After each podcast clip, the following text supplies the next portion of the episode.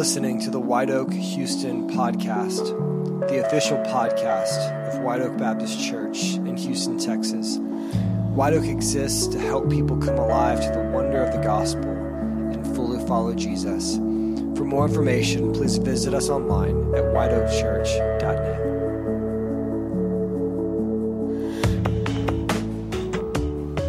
I want to welcome you guys to White Oak Baptist Church this morning. I'm so glad that you're here. I'm so glad that you have chosen to worship uh, with us this morning. Uh, about Saturday morning at three a.m., it's about three a.m., I get a text from Pastor John Wethington, and he said, it's go time, right? Halsey is going to have her baby. It's go time. I can't preach the sermon. I need you to preach the sermon, right? And so yesterday, um, they had their second daughter, and I have a picture of that, which I'm going to show you guys at the very end. So you got to listen to my sermon this morning, and then I'll show you the picture if you listen really well. All right. So this morning, uh, we're going to answer a question that you may not have thought much about, but it is a question that a lot of people have asked us about, both people who are have been longtime members of our church, but also people who are newer. And the question is, what does it mean to be a Baptist? Why are we a Baptist church? Like I said, I'm sure you don't go at night, lay your head down on the pillow and be like, man, what does it mean to be a Baptist? I'm sure that's not a pressing concern of yours, but it's still important for us to talk about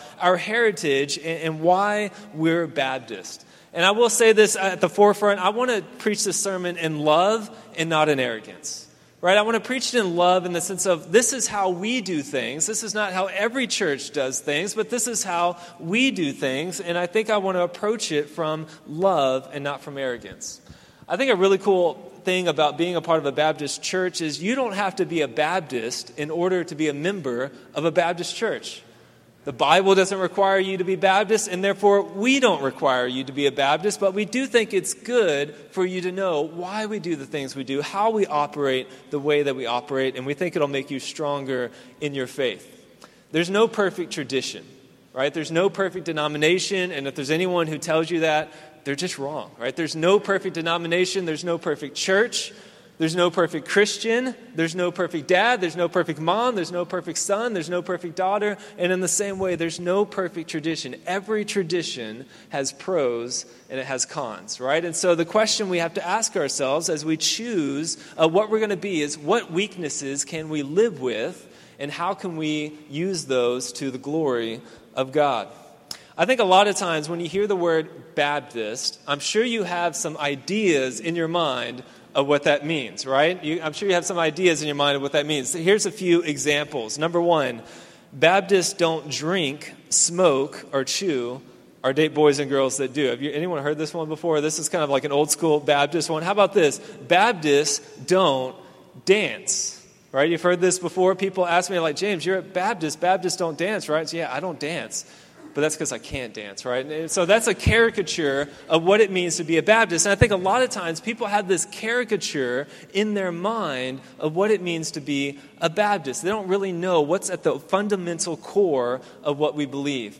I remember when I was about twelve or thirteen, I, w- I went to Astroworld. You guys remember Astroworld? That was like the best place back in the day. Uh, I went to Astroworld, and uh, besides going on the rides, they let you sometimes go down this little strip where they had artists. I don't know if you remember this. And there were artists who would do caricatures of you, right? There were artists who do caricatures of you. And so I had myself done one time. I really tried to find the picture. I could not find it. I'm so sorry about that. But when I got the picture back of me, my thirteen-year-old self was devastated. I was devastated. The person in that picture had a nose much larger than mine and an Adam's apple much larger than mine. I don't know where they would have got that, right? So they had this caricature of me, and sometimes I feel like that's the way I feel when people think of Baptists. I remember uh, when I was working in the medical center, there was this lady that I would talk to a lot, and uh, we would talk about politics, all this kinds of stuff. And one day she asked me, well, what religion are you? What faith are you? And I said, well, I'm a Christian. I'm a follower of Jesus. And she said, okay, no, no, but well, what I mean is, what religion are you? Are you Episcopalian? Are you Catholic? Are you Baptist? Are you Methodist? What are you? And I was like, I'm just a follower of Jesus. I believe the Bible. I'm a Christian. She's like, no, what are you? And I'm like, oh my goodness. Yeah, I'm just, and so I was a little reluctant at the time to tell her what I was, because I feel like she had something in her mind of what it means to be a Baptist. And I didn't want that to get in the way of what I believed and of her coming to the gospel. And I think while that was a good approach at the time, if I were to do it today, I would probably sit her down and I would say, well, let me explain to you why I'm a Baptist and what that means to me. So what I want to do this morning is I want to explain maybe the four distinctives of what it means for us to be a Baptist church and why we operate the way that we do. And I think that's good for you and your family to be raised in a Baptist church. I think it's good to raise your children in a Baptist church. I'm going to explain why that is. I think in the Baptist church, we have some values that are really good for you and for your family, especially when it comes to your spiritual formation. So if you know these four things, you can articulate to anybody what it means to be a Baptist, and you can know why we operate the way that we do. So number one on the list, Baptists believe the Bible is the highest authority. Baptists believe the Bible is the highest authority. If you have a Bible in here this morning, I want you to get your Bible up. If you use your phone, don't, don't do this. It's going to be a little weird. It'll make sense. If you have your Bible this morning, I want you to take your Bible and I want you to hold it above your head. All right, so this is what it means for us to say the Bible is the highest authority. It means that we're under the Bible, right? The Bible is the, you can put them down, thank you. The Bible is the teacher, right? The Bible is the teacher. The Bible is the Word of God. And so we hold ourselves under the Bible. So what it says, we try to follow. And I have four texts that I want us to look at this morning um, on this front. And the first one is Second Timothy chapter three, starting in verse fourteen. So uh, feel free to open up your Bible there. We're going to be in a lot of scripture this morning. In fact, I, I was reminded back in the day, uh, did anyone in Awanas when you were a kid? Anyone in Awanas? So this is like a Bible program. If you were raised in church as a Bible program. And I remember back in Awanas, we had this contest. It was like a competition where people stood back to back and they tried, they would call out a Bible verse and you would try to find the Bible verse as quickly as possible. Did anyone ever do this before, right? It was a contest. Literally, you would try to see if you were the last one standing, if you could beat everybody trying to get to the Bible verse as quick as possible. It's okay, you don't have to do that, especially with phones these days. You can just scroll right to it. But we're going to be in Second Timothy chapter three, starting in verse fourteen, and we're going to read it here together this morning. It says, "But as for you, continue in what you have learned and have firmly believed, knowing from whom you have learned it, and how from childhood you have been acquainted with the sacred writings, which are able to make you wise for salvation through faith in Jesus Christ." Here's the kicker. "All scripture is breathed out by God and profitable for teaching, for reproof, for correction, for correction and training in righteousness, that the man of God may be complete, equipped for every good work." So the first reason that we know that the Bible is the highest authority is that the Bible attests to itself.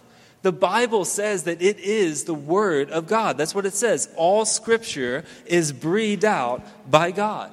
That means God inspired it. We know that the Bible was written by about forty authors over the span of thousands of years, right? And so we know that it has this eclectic mix of genre and narrative and poems and different things like that. But there's this thread going throughout the Bible that we know that God is the one ultimately writing it. And the purpose of the Bible from Genesis to Revelation is to proclaim Jesus as the salvation and as the Son of God. So the Bible testifies to itself. Number two, Luke chapter four, starting in verse seventeen. Luke chapter four, verse seventeen. Feel free to turn there this morning, and also it'll be on the screen behind me. But I encourage you, look it up if you have a Bible. It's really good practice for you. Luke chapter four, starting in verse seventeen. So before we go there, I'll just explain. Back in the day, Jesus, his most common designation, people used to call him Rabbi. Turn to your neighbor and say, Rabbi. All right, so Jesus was a rabbi, and rabbi means teacher. Jesus was a Jewish teacher, and people saw him as such. They said, man, this guy is well-versed in the scripture. And so Jesus often would teach in the synagogue, the Jewish equivalent of a church. And, and on this occasion, this is how it goes. And the scroll of the prophet Isaiah was given to Jesus. And he unrolled the scroll, and he found the place where it was written, "The Spirit of the Lord is upon me, because he has anointed me to proclaim good news to the poor. He sent me to proclaim liberty to the captives and the recovering of sight to the blind, to set at liberty those who are oppressed, to proclaim the year of the Lord's favor." And then it says he rolled up the scroll, gave it back to the attendant, and sat down, which is also honestly one of my favorite parts of the Bible. Jesus read a passage about himself, basically dropped the book, dropped the mic, and said, "That was about me." Didn't say anything else. And when people were sitting there staring at them, he finally stood up And he said, today this scripture has been fulfilled in your hearing. And so here you have Jesus not only testifying that the New Testament is the Word of God, but that the Old Testament is the Word of God as well. Jesus quoted from the Word of God often. So Jesus himself, our Savior, saw the Bible as the Word of God. Number three, if you turn to First Corinthians chapter two, starting in verse eleven through thirteen, I told you we were going to be a lot of scripture this morning. First Corinthians chapter two, starting in verse eleven, we're going to read what Paul, the Apostle Paul, says to a church in Corinth. He says this, "For who knows a person's thoughts except the spirit of that person which is in him? So also no one comprehends the thoughts of God except the Spirit of God. Now we've received not the spirit of the world, but the Spirit who is from God, that we might understand the things freely given to us by God. And we impart this in words not taught by human wisdom, but taught by the Spirit, interpreting spiritual truths to those who are spiritual." So what this is saying is that when you open up the Bible as a follower of God, you know it's the Word of God. You know that there's something different about this book than other books. And when you're a follower of Jesus, it resonates with you, right? When you've got pain and sorrow in your life and you open up to a verse like Romans eight twenty-eight that says, all things work for the good of those who love him, it speaks and it stirs to your heart in a way that it would not someone who's atheist or agnostic. The Bible speaks to us. Because the same Spirit who wrote the Bible is the same Spirit who's inside of us. Take your Bible, hold it on top of your head. This is our highest authority. This is our authority in our church. So the Scripture testifies to itself. Jesus references the Old Testament as God's Word. God personally reveals it to us. And lastly, it has endured through the ages. Man, in seminary, I studied a little bit of textual criticism, which is basically people who are trying to dissect and understand the Bible. And there have been years after years after years after decades of people trying to dismantle and say that the Bible has contradictions and errors, and they have not been able to do it.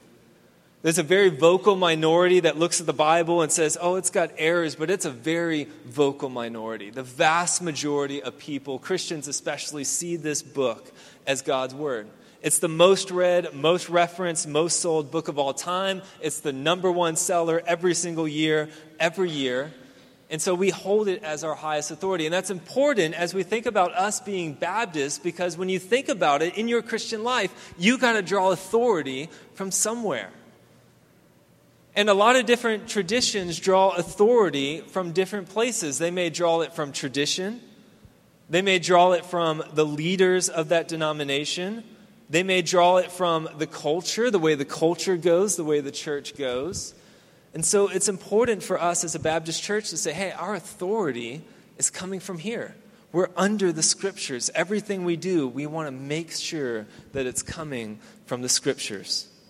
I think right now there's a lot of divisions in a lot of churches and a lot of different denominations because culture is going one way, and there's fighting in those denominations to figure out what, what, what are we going to believe about this hot-button social issue. And I think here in the Baptist tradition, we've done a pretty good job of staying near to the Bible and saying we think it's pretty clear here in the Bible what the Lord speaks on this issue. So number one, Baptists believe the Bible is the highest authority. Number two, Baptists believe uh, in believers' baptism. Baptists believe in believers' baptism. If you'll turn to Matthew chapter three, verse sixteen, Matthew three sixteen, not John three sixteen, Matthew three sixteen, we're going to read a well-known story of Jesus, who uh, of the time when he was baptized, and uh, we're going to use this to make a case for what we believe in regards to baptism. And uh, Matthew chapter three, verse sixteen says this. It says, "And when Jesus was baptized, immediately he went up from the water, and behold, the heavens were opened to him. And he saw the Spirit of God descending like a dove and coming to rest on him."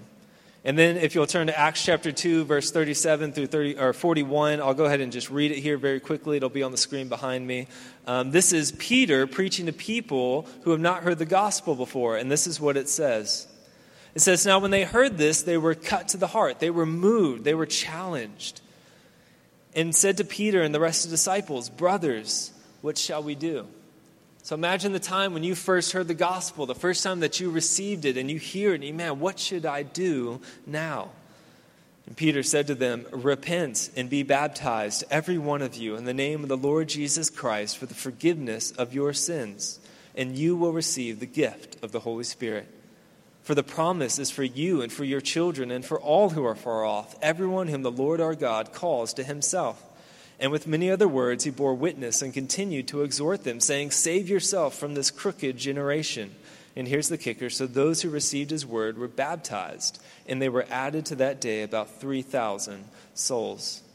So here, what we're trying to argue is we see a pattern in Scripture for people believing in the gospel, receiving Jesus personally, and then being baptized after that. And that's in opposition to some other denominations that baptize infants. It's called infant baptism. And a lot of people do that. After babies are born, they'll baptize infants and say they're a part of the community of faith. But here at our church, one of our distinctions is that we believe in believers' baptism.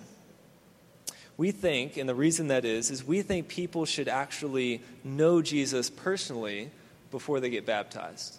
Right, I think we see evidence in Scripture for people believing and then being baptized after that. But we're not the only ones who believe that. There are others who do that. Baptists do that. Pentecostals do that. Non-denominational, many non-denominational churches do that. Many community churches. But obviously there are traditions that don't, right? Catholics don't do this. Episcopals, uh, Anglicans, Lutherans, Presbyterians, they all believe in infant baptism. And, and I just want to say at the outset here, I have a, I know a lot of great teachers who believe this and a lot of people I respect.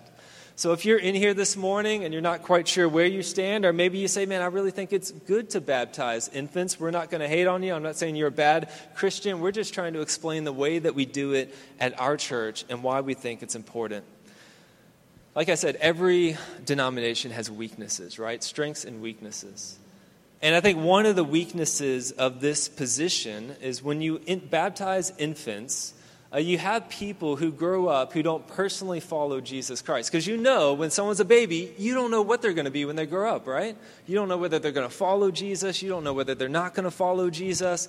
And yet when people baptize as infants, I think it leaves it open to people saying, well, I was baptized as an infant. My life doesn't reflect Jesus Christ at all, but I was baptized as an infant. I'm a Christian.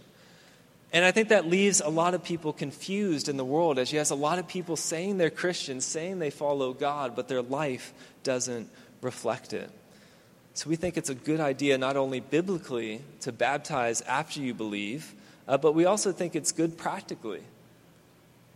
If you've been baptized after you believe in the gospel, you know that that day is always special to you. And we've had a string of baptisms here in our church recently, and we just believe baptism is an outward sign of something that happens inwardly. And so we've had a string of people who have gotten baptized recently, and that moment, that day has become a day, a very special day in their life, a milestone in their life. And when you're going through hard times in your life, as I've gone through hard times in your life, and you've gone through sin in your life, and struggles in your life, and doubt in your life, and you're like, God, was it even real? Was this ever real to me? You can point to that moment and say, there, there was a time. There was a time when God spoke to me. There was a time when it was real and serious to me. I know my sister still um, has a little plaque on the wall when she was baptized when she was younger after she believed, and it has the date and everything. It's got little kids scribbling, writing. I think she was uh, somewhere around eight or something like that, and, and she remembers that day. She commemorates that day. She can remember it, and so that's why we think it's very practical for you to get baptized after um, you believe in the gospel. So number one, the Bible is the highest authority over us. Number two, we believe in believers' baptism. And then number three, Baptists believe churches should be governed by their members. Churches should be governed by their members. Uh, if you'll turn to First Corinthians chapter one, verse two, uh, this is the book that Paul, the apostle, wrote to one of the churches that he was discipling and helped plant. And it says, to the church of God that is in Corinth, to those sacri- uh, sanctified in Christ Jesus. So here, what we're trying to show is that there is a global church of God, right? There's a global church of all the people who believe, from past, present, and future. But also, I think the case can be made for local churches of people who gather geographically. Paul wrote many letters to local churches. You've got the church of Philippi, the church of Colossae, the church of Corinth, the church of Thessalonica. In Revelation, it mentions a lot of different churches in a lot of different places. And so what we see is there's a global church, but there's also local churches that meet for the good of that community. Titus uh, one five says this. Paul is speaking to someone that he's mentoring uh, in the gospel, and he says, Timothy, or Titus, this is why I left you in Crete, so that you may put what remained into order and appoint elders in every town as I directed you. So what we see is that Titus is appointing pastors in a local congregation. And in the same way, Baptists appoint their own pastors. Past, uh, Baptists appoint who's going to lead them. And, and once a Baptist moves on, once a pastor moves on, even if he planted the church, he doesn't come back and appoint his successor. The church does that.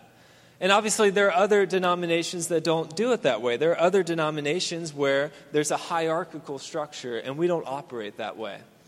You know, Baptists are really only connected by their doctrine, right? We're a part of a convention called the Southern Baptist Convention, and the only reason, the only way that we're connected to them really is by our doctrine. We sort of share the same theology and the same doctrine, but we're not hierarchical. There's no Baptist uh, minister that can come in here and tell us how to do things. We decide as a church, based off the Bible, how we're going to do things. And so I think that's one of the strengths of us being a Baptist. We believe in church autonomy. Turn to your neighbor and say, church autonomy. Turn to your other neighbor and say, church autonomy. So church autonomy basically means that we believe that the church should be governed by the people who go there. So the only thing that connects us to the Southern Baptist Convention is that we, we can't preach false doctrine, right? So if we as a church, if someone from the S B C comes here and they see we're preaching false doctrine, they can kick us out. And that's actually happened before. Have you heard of Westboro Baptist Church? You've heard of this church before. It's often in the news. They have very aggressive tactics toward people, especially veterans. They have been officially condemned by the S B C. They are not a Baptist church. They've been kicked out of the Baptist Convention. That's because they have a doctrine that's not in line with the Scriptures. So we believe in church autonomy, and we're connected by um, our doctrine. So we think there's some benefits to that. First, it encourages you as members of the church to have a personal relationship with Jesus, right? If you help govern the church, it means it's good for you to be close to God, to be seeking his wisdom, to be seeking what he says in the Scripture, and to help us lead this place well. So it's good for you in your personal walk. Secondly, it matures the body and empowers you. That John, Pastor John and I and the elder elders, we don't lead the church alone. We lead it with you guys. You join in with the decisions that are made, which is why we ask you to come to members' meetings and different things like that, so that together we can come to these decisions. And thirdly, this is probably my favorite advantage, um, is we get to choose what we teach on. If we had a Baptist minister or whatever come through and say, you have to preach on these topics all the time, then we couldn't do things like see where you guys are at and preach on specific topics. You remember the Struggle Bus series? We wouldn't be able to do that if we were in a hierarchical structure. But now we have the ability to ask you guys, what's going on in your life? What's important to you? What's going on? And then to preach on those things. You got anxiety? Let's preach on that. You got fears? Let's preach on that. You got struggles with lust? Let's preach on that. And I think that's a power and uh, an advantage of being a part of a Baptist church, is we have this autonomy, the, the ability to lead ourselves. So number one, the Bible is the highest authority. Number two, we believe in believers' baptism. Number three, we believe in church autonomy. And then number four, Baptists are committed to the Great Commission. Baptists are committed to the Great Commission. If you'll open up with me to Matthew chapter twenty-eight, verse sixteen through twenty. Um, this is a passage that you're probably very familiar with, uh, Matthew twenty-eight, sixteen through twenty. And it's the last words of Jesus to the disciples. And uh, he says this. He says, and Jesus came to them and said, all authority in heaven and earth has been given to me. Go, therefore, and make disciples of all nations, baptizing them in the name of the Father, and of the Son, and of the Holy Spirit, teaching them to observe all that I've commanded you, and behold, I am with you always to the very end of the age." So basically what Jesus is saying is that the gospel is for everyone. Turn to your neighbor and say, the gospel is for everyone. Now turn to your other neighbor and say a little more enthusiastically, the gospel is for everyone. That's amazing, guys. That is amazing. We are not a select, small group of people saying that there are people in and people are out. We are saying everyone is invited to the party. Everyone is invited into life with Jesus Christ. Everyone is invited into gospel wonder. And that's an amazing distinctive of Baptist churches, is that we believe that and we practice that. I think even in our own church, we, we try to make this the year of the outsider. I mean, we try to look beyond our walls and welcome other people into our family. We think we got a pretty good family, not a perfect family, but a good one. And we want other people to be a part of that. Baptists are committed to preaching the gospel. Romans chapter ten, verse fourteen and fifteen says, "How will they call on him in who they have not believed? And how will they believe in him who they have not heard? And how are they to hear without someone preaching? And how are they to preach unless they are sent? As it is written, how beautiful are the feet of those who preach good news." We take this literally. We want to have beautiful feet, right? We want to be a church that takes the gospel to other people, that invites friends, neighbors, strangers, and people across the world. I told you that the Southern Baptist Convention connects on a doctrinal level, but we also connect very practically in the sense that we join together resources to form the International Mission Board. And the International Mission Board is a Christian uh, missions organization that seeks to take the gospel of Jesus Christ to all around the world. And so right now, there are three thousand five hundred S B C missionaries who are out in the world in places like China, uh, Korea, different places like that, ministering the gospel to those places. And we as a church support them in that effort. We give toward that end. I've been sent to uh, with the International Mission Board to China before, so this church has supported me in the work of sending the gospel and getting it out there. Baptists tend to be people who hold the, the Great Commission in high regard. And I think there are some other denominations that, that may say that they believe that. They may say that they believe in the Great Commission, but they don't really make a habit of sharing the gospel with others. I think by their orthopraxy, by the way that they do church, they don't really spread the gospel or make that a high priority. And I think we as a church have tried to do that. You know, and I think the problem is some other denominations have tried to say, we're not trying to convert you. You can come if you want to, but you don't have to. But at the end of the day, if I think we're honest, we're trying to convert you, right?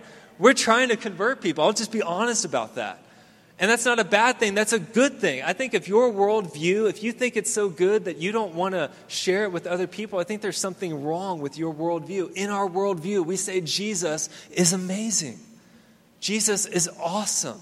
Life with Jesus is spectacular. And we want everyone to have that. We want to share our worldview with others. So we are a church that tries to hold the gospel up highly. We want to share it with other people. Like I said, that's why we as a church have made this the year in which we want to focus on outsiders. Our mission statement is to help people far from God find God and follow God. We as a church want to be a church focused on the Great Commission. So as we draw to a close this morning, we have four distinctives. Number one is we want to hold the Bible high above us as the highest authority. Number two is we believe in believers' baptism. Number three is we believe in church autonomy, that we as a church should govern ourselves under the power of the Holy Spirit and the Word of God. And number four, we believe in the Great Commission. We believe that it's something that's very important in life. So as we close, two things. One, you don't have to identify as being a Baptist. You, you ain't got to do that. Don't take this today and go to your friends and be like, "Man, I learned four reasons why you need to be a Baptist this morning." But rather, I hope that you take these distinctives and say, I want these for my family. Parents, I think raising your children in such a way that you can point to the Bible as the reason for doing things, it's a great way to raise children. I think raising a family to hold the Bible in high esteem, to hold sharing the gospel in high esteem, I think those are good things for you and your family. But as we draw to a close, I also want us to remember that we should live out our Baptist faith in love. First Corinthians chapter thirteen, one through three, is very well known. And it says this: if I speak in the tongues of men and angels, but have not love, I'm a noisy gong or a clanging cymbal. And if I have prophetic powers and understand all the mysteries, all the knowledge, and I have, if I have all the faith, so as to remove mountains, but have not love, I am nothing. If I give away all I have, if I deliver up my body to be burned, but not have love, I gain nothing. White Oak, you can have perfect theology. You can have perfect doctrine. You can understand and know the Bible from front to back. But if your life is not reflective in love, you're doing it wrong. And so the point of this message is not for us to take this and be like, this is why we're the best denomination ever. That's not what we're saying. The point is we're supposed to take the truth of Scripture and then walk in love toward other people. And maybe you're here this morning and you're saying, man, I'm not quite sure the Bible is the highest authority. It's okay. There's room for doubt in the Christian life. Keep joining with us. Keep learning. Keep growing. Keep seeking. Maybe you hear this and you say, man, I haven't shared the gospel in a while. I don't know how to bring it up with my friends. I don't know. I, I, that's okay. We're learning how to do this together. We want to be in this walk with you, and we want you to teach. We want to teach you, and we want to learn from each other. So live it out in love, and most of all, pursue Jesus Christ above everything. Let's pray. Dear Heavenly Father, I thank you for this day. I thank you for our heritage. It's not a perfect heritage. Baptists have certainly got a lot of things wrong over the years. But Lord, we, we celebrate some of the things that I think we've gotten right. We do want to honor your word. We do want to honor what you say about baptism. We want to honor the fact that we, that we want to sit under the Bible, Lord, and we want to honor the Great Commission. I pray that you would be with us this morning, Lord, and help each and every person here, no matter where they're at in their walk with God, to understand your love and to walk in love toward other people. We love you, and it's in the name of the Father, and the Son, and the Holy Spirit that